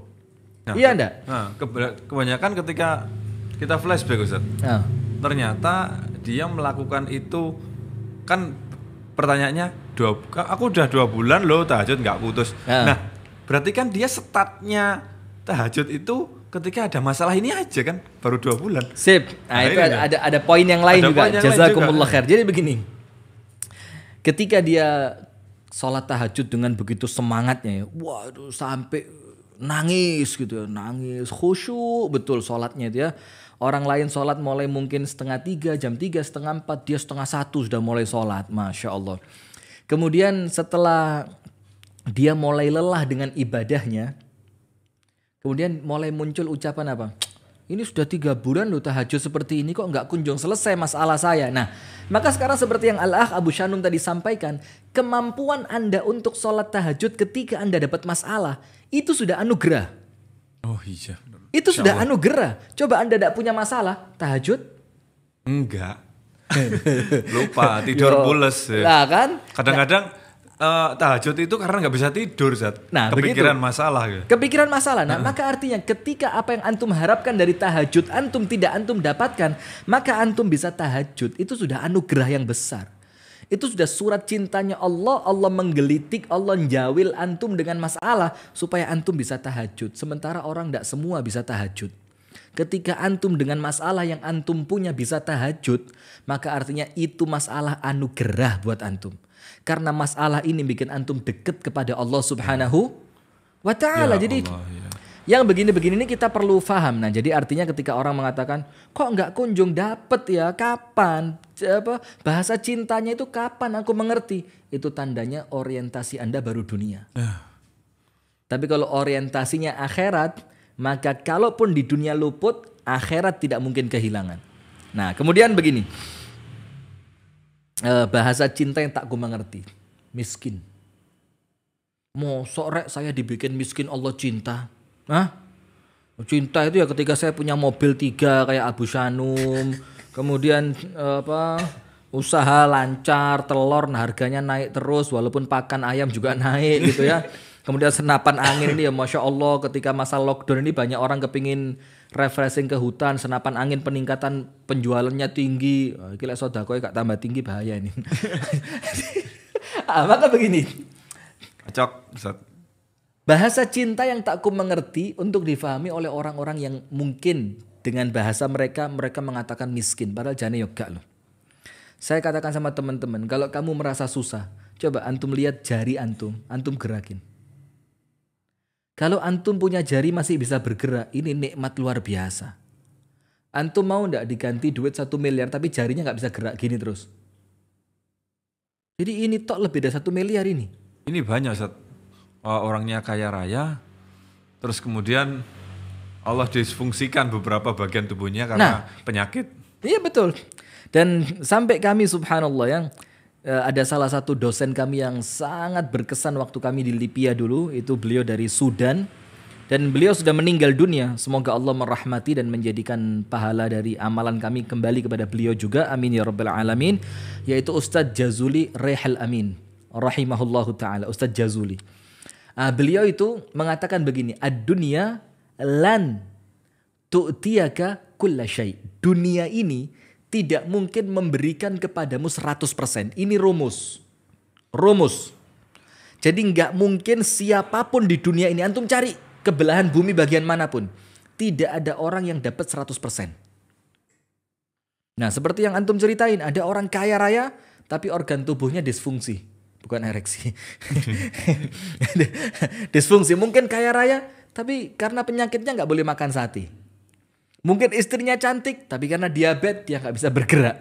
Kaya raya, katanya stres COVID, beli obat Sabu-sabu. terlarang. Iya, Siapa itu? adalah. Padahal kan lucunya gini ya. Iya. Tekanan pekerjaan. Lo kerja apa? Ngoncek salah era iso kerja beban kerjaan. Tahu paham maksud saya ya. Nah, sudah sudah fokus fokus. Ah, maka begini pemirsa. Ada orang-orang itu yang menganggap dirinya miskin, padahal seharusnya semua orang itu Allah bikin kaya, tapi dengan eh, dengan bentuk yang berbeda, dengan kekayaan yang berbeda. Ada orang mungkin miskin harta, kaya hati. Ada orang miskin harta, kaya kesehatan. Ada orang miskin harta, karya keba- eh, kaya kebahagiaan dalam rumah tangga. Ada nggak? Ada banyak. Nah, jadi artinya Allah itu paling Allah zat yang adil. Bahkan keadilan itulah Allah. Maka ketika Anda dibikin miskin harta, boleh jadi kurangnya Anda dari harta Allah tutup dengan bahagianya rumah tangga. Nah, sementara yang kaya raya tadi dibilang oh, pusing, oh, apa penat, beban pekerjaan akhirnya beli sabu-sabu. Padahal kalau hampir semua orang eh, melihat masyarakat di negara kita ini uh. pengennya itu punya uang Pengen jadi dia. berlebih. Iya, pengen jadi dia. Ini loh. Enak. Dunia itu ya Ustaz ya. Ternyata seperti itu. Kalau orang Jawa bilang apa? Sawang Sinawang. Sawang Sinawang, bukan sawat Sinawat ya. Sawang Sinawang itu saya ngelihat Anda enak banget ya. Anda ngelihat saya enak banget ya. Padahal artinya podo, sama aja kita ini. Nah, sudah Punya punya banyak uang, bisa bikin wahana sendiri di rumah. nggak perlu keluar. Ma- makanan, Wahananya di rumah. eh, wahana di rumah, makanan, kendaraan punya trek sendiri mau Wih. apa go kart macem-macem. Ah. Loh kok penat? Penat Ini- kenapa? iya. Akhirnya mikir kalau wahana di rumah saya kayaknya kurang seru ya nggak ada temen main ya. Akhirnya keluar juga cari wahana yang di luar loh. Itulah manusia ini. Maka eh, sebenarnya kalau kita ngomong tidak ada orang miskin. Semua orang itu kaya dengan bentuk kekayaan yang mungkin berbeda satu dengan orang yang yang lain. Maka begini, ketika ada orang merasa miskin gitu, terus ini kan bahasa cinta dari Allah untuk dia. Yang kemudian terkadang orang yang Allah jadikan miskin itu masih belum ngerti ini cinta apa sih? Kalau Allah itu cinta ya saya dibikin kaya, saya mau beli sate tiap malam bisa. Oh hati-hati stroke. Belum tentu Allah cinta tiap malam makan sate ya.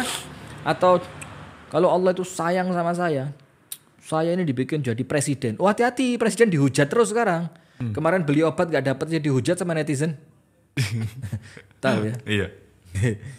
Ada obat melipir melipir. Itu kan namanya apa ya obatnya itu? Omivir. Sanivir. Gak ada pak gitu kan ya. Terus saya dapat di mana?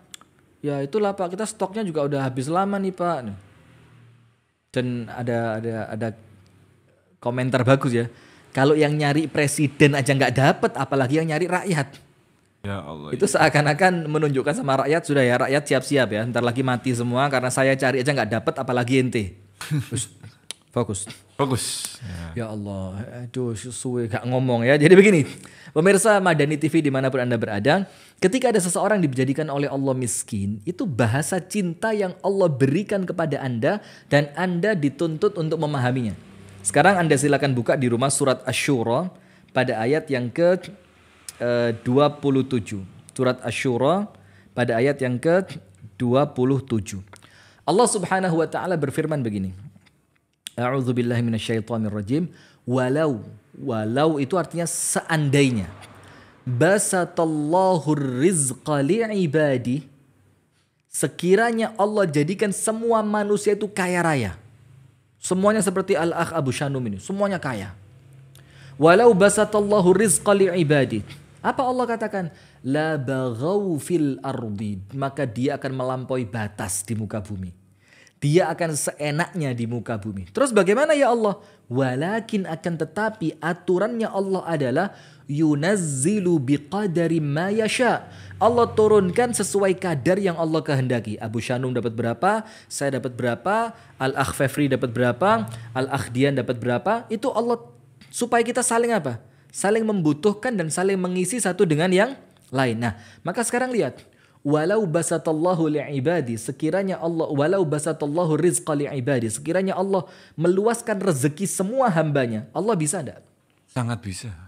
sangat-sangat bisa Dan kan ringan sekali.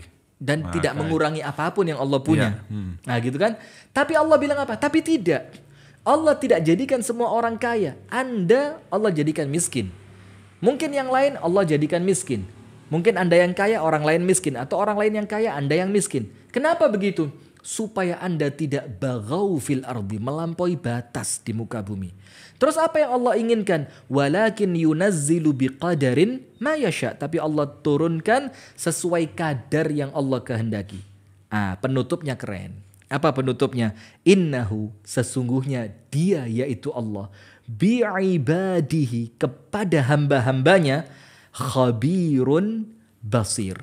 Sangat-sangat eh, teliti dan maha melihat. Teliti artinya apa? Allah tahu, iki lek tak kei kakean bakal begini.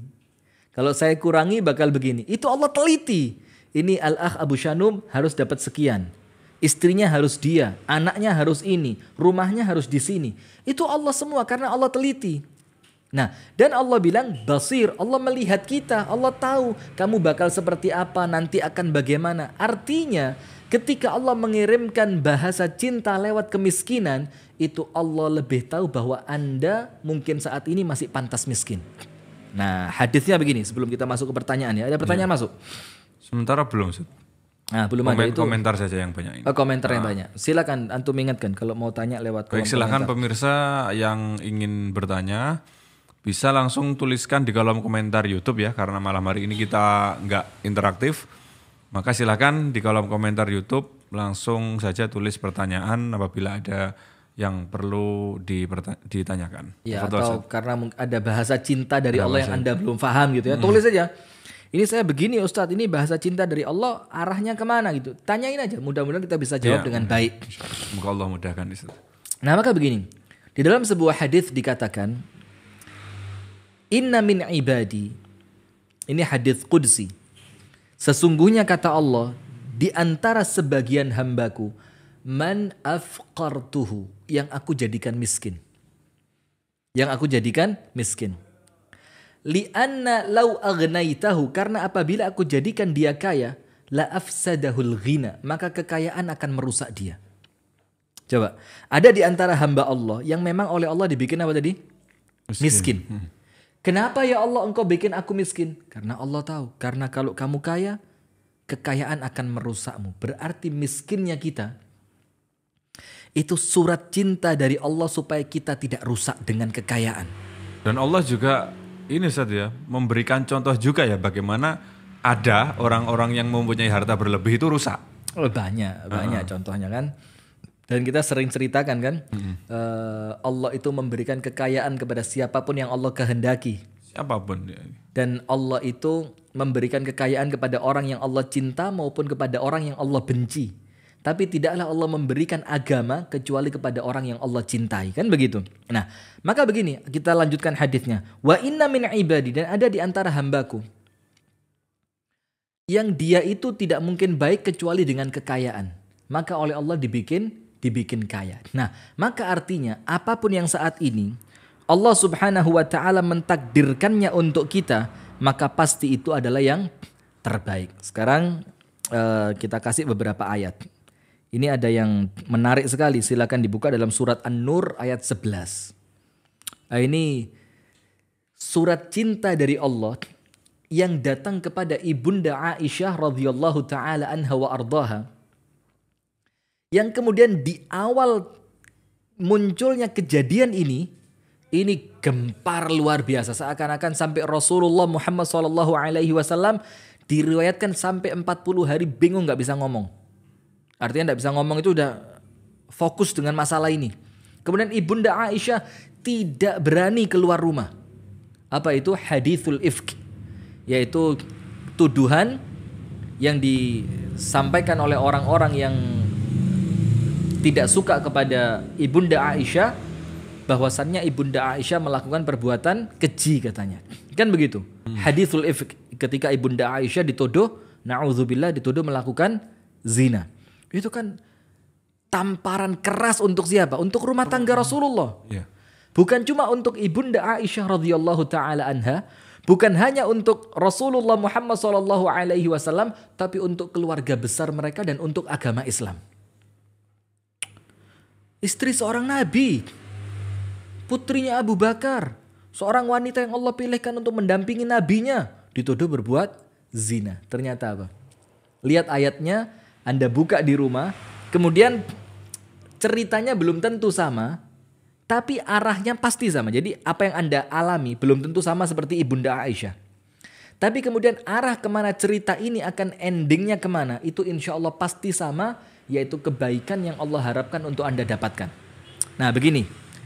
Innal ladzina ja'u bil ifki usbatum minkum. Sesungguhnya orang-orang yang mendatangkan berita dusta. Usbatum minkum itu mereka keluarga kalian juga karena ternyata kan ada mistoh juga. Yang itu merupakan misanannya Abu Bakar, sepupunya Abu Bakar gitu ya. Orang-orang yang mendatangkan berita dusta, fitnahan terhadapmu itu adalah orang-orang dari kalian juga. La tahsabuhu syarral lakum. Ini kasih garis bawah. Jangan kau kira itu buruk untukmu Allah bilang. Bal huwa khairul lakum. Bahkan datangnya fitnahan kepada rumah tanggamu itu ternyata yang terbaik yang Allah pilihkan untukmu. Ayatnya begitu. Orang-orang yang menuduhmu berzina, keluargamu juga. Dan jangan engkau kira itu buruk bagimu, bahkan itu mendatangkan apa? Kebaikan yang besar untukmu. Nah, kemudian para ulama tafsir menjelaskan apa sih baiknya? Kok ibunda Aisyah dituduh berzina, keluarga Rasulullah Shallallahu Alaihi Wasallam seakan-akan dihancurkan kehormatannya, Kemudian kok sampai Rasulullah tidak bisa berpikir selama 40 malam, Ibunda Aisyah tidak berani keluar rumah, kok dibilang baik? Ternyata apa? Para ulama tafsir mengatakan ini ayat yang menunjukkan pembelaan Allah secara langsung kepada Ibunda Aisyah. Hmm. Jadi seakan-akan ketika manusia tidak ada yang membela, yang membela langsung siapa? Allah. Allah itulah yang diucapkan oleh Al-Imam Asy-Syafi'i. Beliau mengatakan ketika engkau ada masalah, dan ternyata semua teman-temanmu yang selama ini ada semuanya menghilang. Pas kita ada masalah teman-teman kita menghilang. Apa kata Imam Syafi'i? Yakinlah saat itu Allah sendiri yang ingin menyelesaikan masalahmu tanpa bantuan siapa pun. Wah, kan Masya Allah. seperti ini. Dan Seperti kemudian menunjukkan kesucian ibunda Aisyah, menunjukkan eh, bahwa itu hanya sekedar fitnah kebersihan ibunda Aisyah itu langsung oleh Allah ditunjukkan dalam ayat Al-Quran yang awalnya apa? Dan bukan singkat loh, 40 hari. 40 hari. Rasulullah tidak berani eh, Rasulullah tidak sampai banyak berbicara dengan sahabatnya. Ibunda Aisyah tidak pernah keluar. Allah bilang, "Bal huwa khairul lakum." Fitnahan itu baik untukmu. Karena apa? Allah ingin menunjukkan bagaimana aku yang akan langsung membelamu.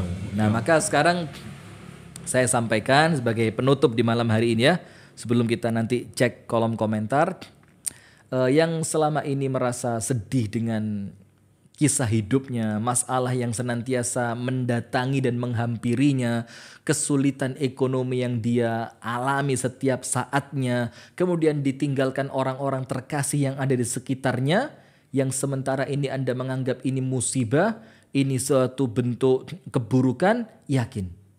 Tidaklah Allah Subhanahu wa taala menetapkan suatu takdir untuk Anda kecuali takdir itu pasti yang terbaik dan Allah menitipkan surat cinta yang terindah di balik setiap takdir yang kita lewati dalam episode kehidupan kita. Wallahu taala a'lam bissawab. Kami kembalikan kepada Al-Akh Abu Shanum. Insyaallah. Jazakallah khair Ustaz atas barakallahu fikum. uh, materi yang disampaikan pada malam hari ini dan ketika kita tadi buka uh, pertanyaan ternyata langsung banyak sekali. Langsung banyak. Bareng-bareng ya. Jadi saya rasa mungkin tadi pertanyaan belum keluar gara-gara fokus mendengarkan ya. Ah. Oh, oh, oh, Jadi ketika kita ingatkan tanya baru, oh iya saya mau tanya nih gitu. Gimana oh, gimana? lampunya. Iya iya iya. oh lampu. Itu Ustaz. Hmm. Ini ada ada dua pertanyaan yang akan uh, kami bacakan bareng karena pertanyaan umum ya. Nah, Bagaimana cara menerima takdir dengan ikhlas? Kemudian bagaimana bukti Allah Subhanahu wa taala cinta kepada kita? begini. ya. Ini pertanyaan yang eh, artinya normatif banget ya. Rata-rata kalau kita bahas takdir mesti seperti itu kan. Jadi bagaimana kita bisa menerima takdir dengan baik? Kemudian apa tadi? Dan Bagaimana bukti Allah cinta kepada kita? Nah, apa buktinya kalau dengan takdir ini Allah cinta? Jadi minimal dua kisah yang saya ceritakan di awal tadi. Kisah seorang raja dengan asisten pribadinya yang ketika jarinya terputus ternyata dia malah selamat karena jarinya yang putus. Atau kisah yang kedua seorang ibu yang memintal benang, eh, yang memintal kapas menjadi benang, ternyata dia tidak bisa jual ke pasar, Allah yang jualin sama pedagang. 10 kali lipatnya begitu kan. Nah, sekarang bagaimana? Nomor satu, anda meyakini bahwa Allah adalah zat yang terbaik. Allah memiliki asmaul husna. Allah yang paling bijaksana. Allah yang paling adil. Allah yang paling pengasih. Allah yang paling penyayang. Allah yang paling lembut, latif. Allah yang paling lembut kepada kita. Maka ingat, setiap ada takdir yang kurang menyenangkan, fahami satu hal. Datangnya takdir yang kurang menyenangkan ini datangnya bukan dari musuh yang ingin mencelakaiku, tapi dari kekasih yang menginginkan kebaikanku. Itu yang pertama. Jadi yakin dulu takdir ini datangnya dari siapa? Allah. Antum tahu Nabi Ayub alaihi salam. Sakit seperti apa? Ujiannya. Anak-anaknya meninggal dunia, hartanya ludes, ditinggal pergi oleh istri-istrinya. Kemudian sampai sakit di kulit yang sangat parah. Parah. Kemudian Nabi Ayub mengatakan, "Anni masani wa anta arhamur rahimin." Ya Allah, aku tertimpa kesulitan. Tapi Nabi Ayub mengatakan apa? Wa anta arhamur rahimin. Dalam keadaan aku tetap yakin ya Allah, engkau adalah zat yang maha pengasih. Nah maka nomor satu ingat, takdir apa pun yang anda hadapi, yakin. Datangnya bukan dari musuh yang menginginkan anda celaka, tapi dari Allah yang menginginkan anda bahagia. Yang kedua, masing-masing dari kita tidak tahu ini takdir akan mengantarkan kita ke arah mana. Semuanya nggak tahu kan? Sekarang kita ditakdirkan sakit. Kita nggak tahu takdir sakit ini akan mengantarkan kita ke mana.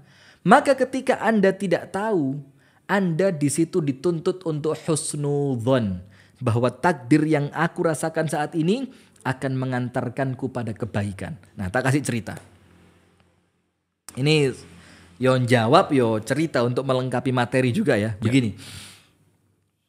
Ini jangan ditanya di mana siapa ya. Ini cerita kita bikin narasinya seperti ini agar lebih dalam apa yang kita pahami di malam hari ini. Ada seorang laki-laki sakit parah. Sakit parah udah mau mati, kaya raya, kaya raya, mau mati. Wow, langsung dia tobat. Oh, saya tobat lah kalau Allah takdirkan saya sembuh, saya akan sedekahkan rumah yang sebelah sana, saya mau kasih untuk yatim piatu. Nanti mobil yang satu, ah, sudah subhanallah, betul dia Allah Allah berikan kepada dia kesembuhan. Dan betul dia dia dia laksanakan apa yang dia sampaikan ketika dia sakit. Rumahnya disedekahkan untuk yatim piatu dan salah satu mobilnya diberikan untuk pondok pesantren. Sudah kan? Sudah. Karena apa? Di awal dia sakit, dia takut mati. Ketika hmm. takut mati ternyata mengantarkan dia pada kebaikan. Akhirnya apa? Bisa sedekah. Sudah, ketika mulai hilang perasaan takut mati, ketika dia sudah mulai lupa dengan kebaikan-kebaikan sebelumnya, sehat walafiat, dia mau melakukan suatu hal yang dalam tanda kutip maksiat, di tengah jalan ditabrak truk. Hmm. Mati dia. Sekarang saya mau tanya sama antum. Dia mati ketika sakit yang dalam membawa kebaikan tadi. Hmm. Atau ternyata selamat dari penyakit yang pertama kemudian mati ditabrak truk yang kedua dalam niatan buruk. Kira-kira kalau ngerti takdirnya bakal ke mana? Milih mati yang pertama atau yang kedua? Yang pertama. Kalau kita ngerti takdir kita, kita akan milih mati yang pertama. Kenapa? Kondisi baik. Kondisi takut mati, kondisi husnudon kepada Allah dalam niatan bersedekah ya kan? Nah tapi karena kita tidak tahu takdir kita kalau di sini tidak mati ternyata bakal mati buruk. Akhirnya kita kepingin panjang umur. Coba kita tahu kalau panjang umur bakal rusak. Kita minta, gak usah panjang umur ya Allah mati di sini aja ya kalau gitu. Allah, gitu. Ya, ya. Nah maka harus husnudzon kepada Allah. Dan yang ketiga, kita yakin. Setiap takdir yang Allah kasih untuk kita, itu takdir tidak mungkin membawa keburukan dunia dan keburukan akhirat. Boleh jadi antum merasakan keburukan di dunia dengan takdir itu, tapi pasti di akhiratnya baik. Atau sebaliknya, sesuatu yang antum anggap baik dari takdir di dunia, eh ternyata nanti mendatangkan keburukan di akhirat. Maka takdir apa pun yang antum rasakan, kalau di dunia nampaknya buruk, maka pasti akan mendatangkan kebaikan di akhirat. Wallahu a'lam bishawab. Kalau buktinya tadi ya, buktinya dua cerita tadi ya. Iya. Dan untuk saya saya mau cerita lagi. Ini bukti bahwa takdir Allah yang terbaik. Baru-baru ini kita alami. Ingat yeah. gak? ketika umi saya mau ke Jakarta, kakak saya nikah, yeah. kan kita kan pernah cerita ya, yeah. bawa dua mobil, yang satu mobil putih, yang satu mobil SDO hitam, ya kan? Mobil putih milik orang tua kami, bannya yang depan tipis, yang belakang masih bagus. Sementara ban itu kan yang penting depan. Mm Maka saya ngomong ke kakak saya, tolong mobil putih bannya di dipindah, yang belakang taruh depan, depan taruh belakang. Subhanallah. Kakak saya nggak ngeh. Ternyata yang dipindah bukan bannya mobil putih tapi mobil hitam. Mobilnya SDO. Sampai bingung dia, ini ban sama kok disuruh pindah. Ya udahlah, nurut aja lah dipindah ban itu. Sudah. Sampai ketika perjalanan dimulai kira-kira setengah sembilan malam, telepon ke kita kan. Iya. E, mobil hitam bannya meletus. La ilaha illallah. Keadaan umi kita dalam situ. Ya apa keadaan? Oh enggak apa-apa sudah aman. Ternyata yang meletus ban belakang. Ban belakang sebelah kiri. Sudah, kita enggak tahu apa-apa sudah. Pokok kita masih belum tahu kalau mobil putih salah apa yang diputer salah Bannya. mobil gitu ya. Setelah mereka pulang, saya lihat mobil putih. Loh, mobil putih kok bannya nggak dibalik? Tetap yang depan tipis, yang belakang tebel. Saya tanya kakak saya, ini ente balik mobil yang mana? Mobil hitam. La ilaha illallah, buat apa hitam dibalik? Saya bilang. Ternyata kita baru tahu mobil hitam itu ban depannya itu lubang, ya kan? Mm-mm.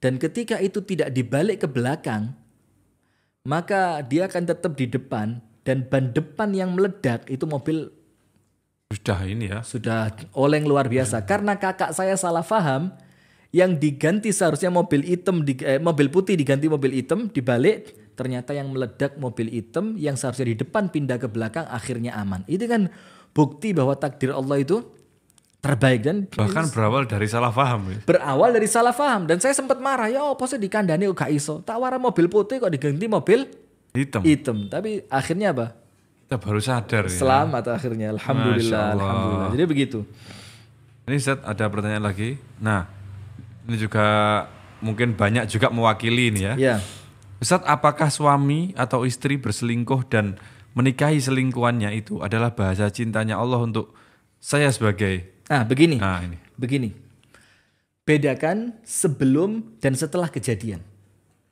Bedakan kejadian perselingkuhan sebelum terjadinya perselingkuhan dan setelah terjadinya perselingkuhan. Itu yang harus kita pahami.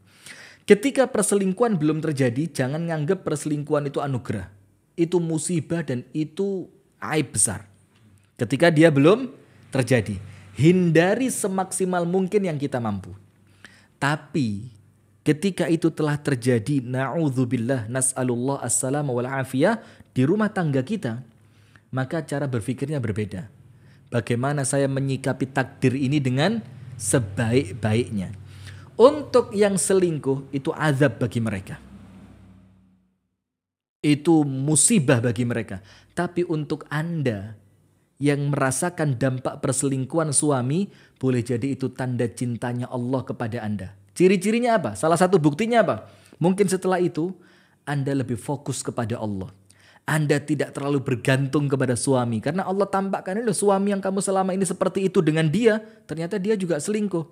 Akhirnya kita merasa apa? Oh, ternyata tidak ada tempatku untuk bergantung kecuali Allah. Jadi Anda lebih intens dengan Allah. Nah, maka kalau memang itu belum terjadi, naudzubillah, jangan sampai. Tapi setelah terjadi, yakini pasti itu mendatangkan kebaikan ketika Anda mampu husnudzon, sabar tentunya. Sebelumnya apa? Tobat, istighfar, muhasabah. Wallahu taala a'lam bissawab. Ini saat pertanyaan lagi, bagaimana ketika diuji sakit sering menyalahkan diri sendiri? Mungkin saya yang kurang bersyukur atas nikmat yang selama ini. Bagaimana sikap yang benar, Ustaz? Nah, bagus. Jadi bagaimana ketika diuji sakit menyalahkan diri sendiri? Itu yang betul. Kenapa? Karena setiap keburukan tidak boleh kita sandarkan kepada Allah. Setiap keburukan tidak boleh kita sandarkan kepada Allah. Maka ketika ada takdir buruk yang sekarang ini datang kepada kita, maka kita harus muhasabah. Sebelumnya apa? Karena tidak mungkin takdir buruk ini datang kalau sebelumnya kita berjalan di rel yang benar. Maka ketika takdir buruk itu datang, misalkan contohnya sakit tadi ya, maka ayo muhasabah. Oh mungkin saya kurang olahraga, oh mungkin saya makan terlalu banyak, oh mungkin saya tidur terlalu larut malam, oh mungkin saya mungkin saya itu benar. Tapi ingat, menyalahkan diri sendiri bukan untuk kemudian tenggelam dalam kesalahan, tapi untuk muhasabah dan kemudian memperbaiki kesalahan itu agar supaya takdir ini tidak terulang untuk yang kedua kalinya. Wallahu taala a'lam bissawab. Ustaz, ini pertanyaan Silakan. sampai panjang sekali. Apa itu? Kita maksudnya eh, sampai sampai banyak sekali. Baca, baca, ap- baca. Nah, apakah kita, kita batasi ini Ustaz, berapa eh, sampai berapa menit lagi? Ya, waktu Karena kita sangat banyak habis sekali. sudah sepertinya. Tapi nggak apa-apa. Ini mungkin pertanyaan itu. Silakan. Baik. Bentar. Mengenai lemahnya iman dalam hal beribadah, padahal kita masih diberikan usia. bisa saja Allah mencabut nyawa. Apakah itu bukti tanda cinta Allah kita masih diberikan usia? Coba coba lagi-lagi. Ketika Jadi ini eh, sedang mengalami lemahnya iman dalam beribadah, padahal masih diberikan usia. umur ah. Apakah itu bukti tanda cinta Allah kita masih diberikan usia? Begini hadirin. Jadi salah satu nikmat yang terbesar yang Allah beri kepada kita itu nikmat umur. Sampai kemudian Al-Imam Al-Hafidh Ibnu Katsir itu mengatakan apa? Al-umru ra'su malil insan. Umur itu modal terbesar yang dimiliki manusia. Karena selama Anda masih punya umur, Anda masih bisa tobat. Selama Anda masih punya umur, Anda masih bisa menambah amal kebaikan. Kalau sudah tidak punya umur, tidak bisa. Nah maka ketika Anda sedang lemah iman, kemudian Anda menganggap, ya Allah mumpung masih punya umur ini, ya Allah saya mau ikhtiar terbaik, saya mau ibadah, saya mau tobat, saya mau sholat, saya mau zikir, saya mau ngaji. Maka itu adalah takdir terindah yang Allah kasih. Kenapa? Karena orang-orang yang sudah meninggal, saat ini mereka di alam kuburnya ingin seperti antum yang masih di alam dunia. Mereka kepingin tobat, mereka kepingin sholat, mereka kepingin ngaji, mereka kepingin baca Al-Quran, mereka kepingin silaturahim. Maka ketika itu yang mereka inginkan, dan mereka tidak lagi mampu melakukannya, dan antum masih berada di atas dunia ini, maka itulah yang harus antum lakukan. Tobat, sholat, istighfar, ngaji, silaturahim. Nah maka ada kisah dari Al-Imam Al-Hasan Al-Basri. Jadi Imam Hasan Basri itu lewat kuburan bersama murid-muridnya. Kemudian Imam Hasan Basri tanya, Wahai murid-muridku, apakah penghuni kubur ini bisa keluar? Murid-muridnya bilang, oh nggak mungkin bisa keluar. Nggak mungkin bisa kembali ke dunia. Terus Imam Hasan Basri tanya, berarti kalau mereka bisa keluar, kalau mereka bisa keluar. Karena nggak bisa. Apa yang mereka lakukan? Muridnya bilang apa? Tobat, sholat, istighfar, melakukan kebaikan. Imam Hasan Basri bilang, itu keinginan mereka, tobat, sholat, istighfar, kebaik. Iya, mereka bisa lakukan? Tidak. Kenapa? Karena mereka sudah di alam kubur. Terus Imam Hasan Basri bilang apa? Kalau itu keinginan mereka dan mereka tidak lagi melakukan, tidak lagi mampu melakukannya, berarti itu berarti itu tugas kalian ketika kalian masih mampu melakukannya. Jadi kalau mereka sudah kepingin tapi tidak bisa, kita masih bisa. Ayo sebelum kita sama-sama pindah ke sana. Ayo apa yang mereka inginkan kita amalkan. Tobat, istighfar, silaturahim, ibadah, melakukan kebaikan. Maka kalau masih punya umur, banyak-banyak syukur kepada Allah Subhanahu wa taala. Ini mungkin pertanyaan terakhir Ustaz karena Iya. eh, kami cek ini tadi banyak pertanyaan yang berulang. Iya, ah. Jadi kita akan simpulkan mungkin untuk pertanyaan lain yang belum bisa terjawab kita akan eh, sambil ngobrol nanti mungkin di live-nya yang eh, fanpage ataupun juga mungkin kita akan lanjutkan di the show untuk sesi pertanyaan mungkin. Iya. Karena Atau Semoga Allah izinkan. live Facebook, live Ah, live Facebook yang lebih santai gitu Ustaz Iya. ya. Nah, pertanyaannya ada dua Ustaz. Jadi Ini ada yang bagus nih. Heeh. Ustadz saya belum pernah nikah. Sedang suka dengan janda beranak tiga. Dengan niat ingin menafkahinya dan membimbing dia. Apakah itu salah? Atau adakah hikmahnya? Saya belum pernah nikah sedang suka dengan janda beranak tiga. Nah, masih ini perjaka. Ya boleh-boleh saja ya pilihan. Itu pilihan. Tapi Rasulullah Shallallahu Alaihi Wasallam lebih menganjurkan mendapatkan gadis. Tula ibuha wa tula ibuka. Kamu bisa main sama dia, dia bisa main sama kamu. Kamu main air liurnya, dia main dia main air liurmu. Kalau gadis itu ya. Tapi ketika seperti sahabat yang lain menikahi janda karena dia punya adik-adik kecil yang banyak supaya janda ini bisa merawat adik-adiknya, Rasulullah bilang semoga Allah memberkahi. Jadi tergantung niatnya. Kalau memang itu antum lihat baik, pertimbangannya bagus, bismillah sudah. Nah, ada dua pertanyaan Iya. penutup Ustaz? Kok jadi dua? Tadi satu. Iya, iya, iya. jadi dua. yang pertama, apakah peringatan Allah itu selalu berupa musibah? Kemudian yang kedua, eh, kok masih sulit rasanya Ustadz menerima eh, kenyataan eh, ada apa namanya kesedihan berupa sakit yang terus menerus, kemudian kemiskinan atau finansial yang Bagus, bagus. kurang terus menerus, kok rasanya sangat sulit. Nah ini bagaimana cara bisa menerima? Nah, Iya, iya, iya. pertanya- Ini Yang pertanyaan pertama ini tadi apa? Yang pertama tadi? Pertanyaan yang pertama, eh, kok lupa ya? Iya, bagaimana? Apakah peringatan selalu berupa Oh ya, ah begini, apakah peringatan selalu berupa musibah? Jadi begini, musibah yang datang itu kemungkinannya dua, ujian atau peringatan. Jadi bukan jangan dibalik pertanyaannya apakah peringatan senantiasa berupa musibah? Ya rata-rata iya. Pasti Allah mengingatkan dengan sesuatu yang tidak menyenangkan. Mana mungkin mengingatkan dengan sesuatu yang menyenangkan kan? Karena sesuatu yang menyenangkan boleh jadi malah melalaikan. Nah, tapi begini, musibah itu yang datang kepada kita kemungkinannya dua. Musibahnya itu kemungkinannya dua. Bisa berarti musibah itu adalah peringatan dari Allah. Kapan dia peringatan? Ketika kita mulai lalai, ketika kita mulai lupa kepada Allah. Dan bisa menjadi ujian dari Allah. Kapan itu berupa ujian? Kalau ibadah-ibadah kita baik, sholat kita baik, sedekah kita baik, silaturahim kita baik, tetap kena musibah, maka musibah itu berupa ujian dari Allah Subhanahu wa taala. Kemudian Bagaimana caranya untuk husnudon karena sakitnya sudah terlalu lama, kemudian miskinnya terlalu lama. Nah, maka ingat begini. Maka ingat, satu kunci untuk memahami takdir. Apa itu? Wallahu ya'lamu wa antum la ta'lamun. Allah yang tahu dalam keadaan engkau tidak tahu. Nah, maka ketika sakit Anda panjang, sampai saya pernah ngomong begini, Ingat gak saya pengajian di Al-Ma'un atau di Nurul Huda, saya ngomong begini. Kalau ada artis yang selama ini ketika sehat itu suka buka aurat, ngomongnya purno begitu ya, ngomongnya jorok. Kemudian sama Allah diuji dengan sakit, diingatkan atau diuji dengan sakit. Dan sakitnya ini parah dan cukup lama sampai meninggal dunia. Maka jangan suudon. Boleh jadi sakitnya dia yang parah dan lama ini adalah karena Allah sayang kepada dia, maka sakitnya dibikin lama. Kenapa? Kalau sakitnya sebentar, dosa yang terhapus cuma sedikit. Tapi ketika sakitnya lama, dosa yang terhapus semakin banyak. Bahkan sampai dia meninggal dunia, maka insya Allah ketika dia meninggal, itu penyakitnya selesai dan dosanya juga selesai. Nah sama seperti kemiskinan. Kok miskinnya lama? Ya sama seperti tadi. Karena kalau Anda dibikin kaya, belum tentu Anda baik. Maka sama Allah dibikin miskinnya lama. Tapi ingat, orientasi kita bukan dunia tapi akhirat.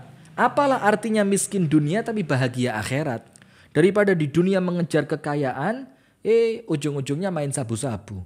Ah. Eh, kau ke sana ya. Balik ke sana Wallahu a'lam bisawab. ya, kira-kira begitu ya. Baik pemirsa, ya. ya kita udah satu setengah jam ini saat ya. Iya, Kalau iya. kita bacakan semua pertanyaan tentu tidak akan cukup waktunya nanti.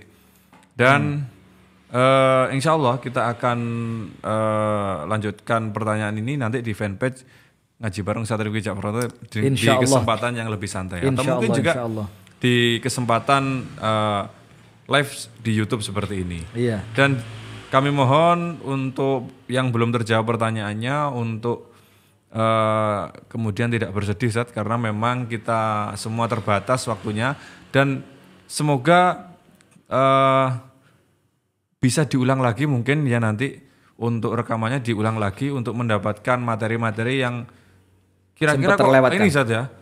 Uh, pertanyaan-pertanyaan tadi sebenarnya sudah terjawab sudah bisa semua, terjawab iya. sebenarnya dalam karena, pemaparan materi hmm, ya. Karena uh, banyak yang berulang juga pertanyaannya yeah. mengenai bahasa cinta yang tak, tak ku mengerti. mengerti. Dan demikian kami pamit. Insya Allah kita akan berjumpa di kesempatan berikutnya.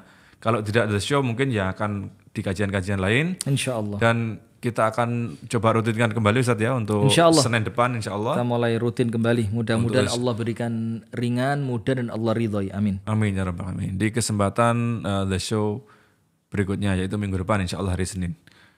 Dan tentu kami mohon maaf apabila ada kekurangan dan kesalahan. Demikian kita tutup dengan doa kafaratul majelis. Subhanakallahumma hamdik asyhadu an la ilaha illa anta astaghfiruka wa atubu ilaik. Alhamdulillahirabbil alamin. Assalamualaikum warahmatullahi wabarakatuh. Waalaikumsalam warahmatullahi wabarakatuh.